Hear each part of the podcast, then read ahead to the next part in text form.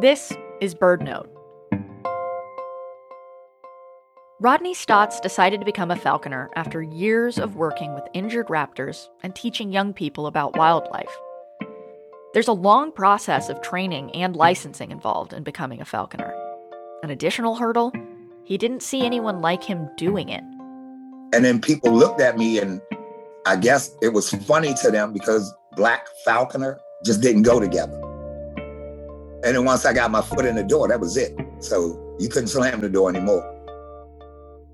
Rodney eventually found a mentor and began training and handling birds of prey.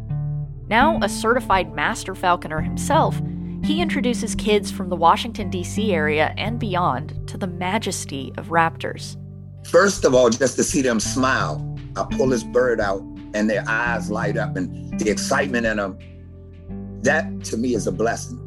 Because whatever you were going through for that split second, you felt better. He hopes his programs help students imagine more possibilities for themselves. To have somebody, when I was in the fourth grade or fifth grade or something, to come in and bring a bird and tell me that I can do these things may have changed the whole course of my life. Who knows? Learn more in Rodney's new book with Kate Pipkin, Bird Brother A Falconer's Journey and the Healing Power of Wildlife. Find a link on our website, birdnote.org. I'm Ariana Remmel.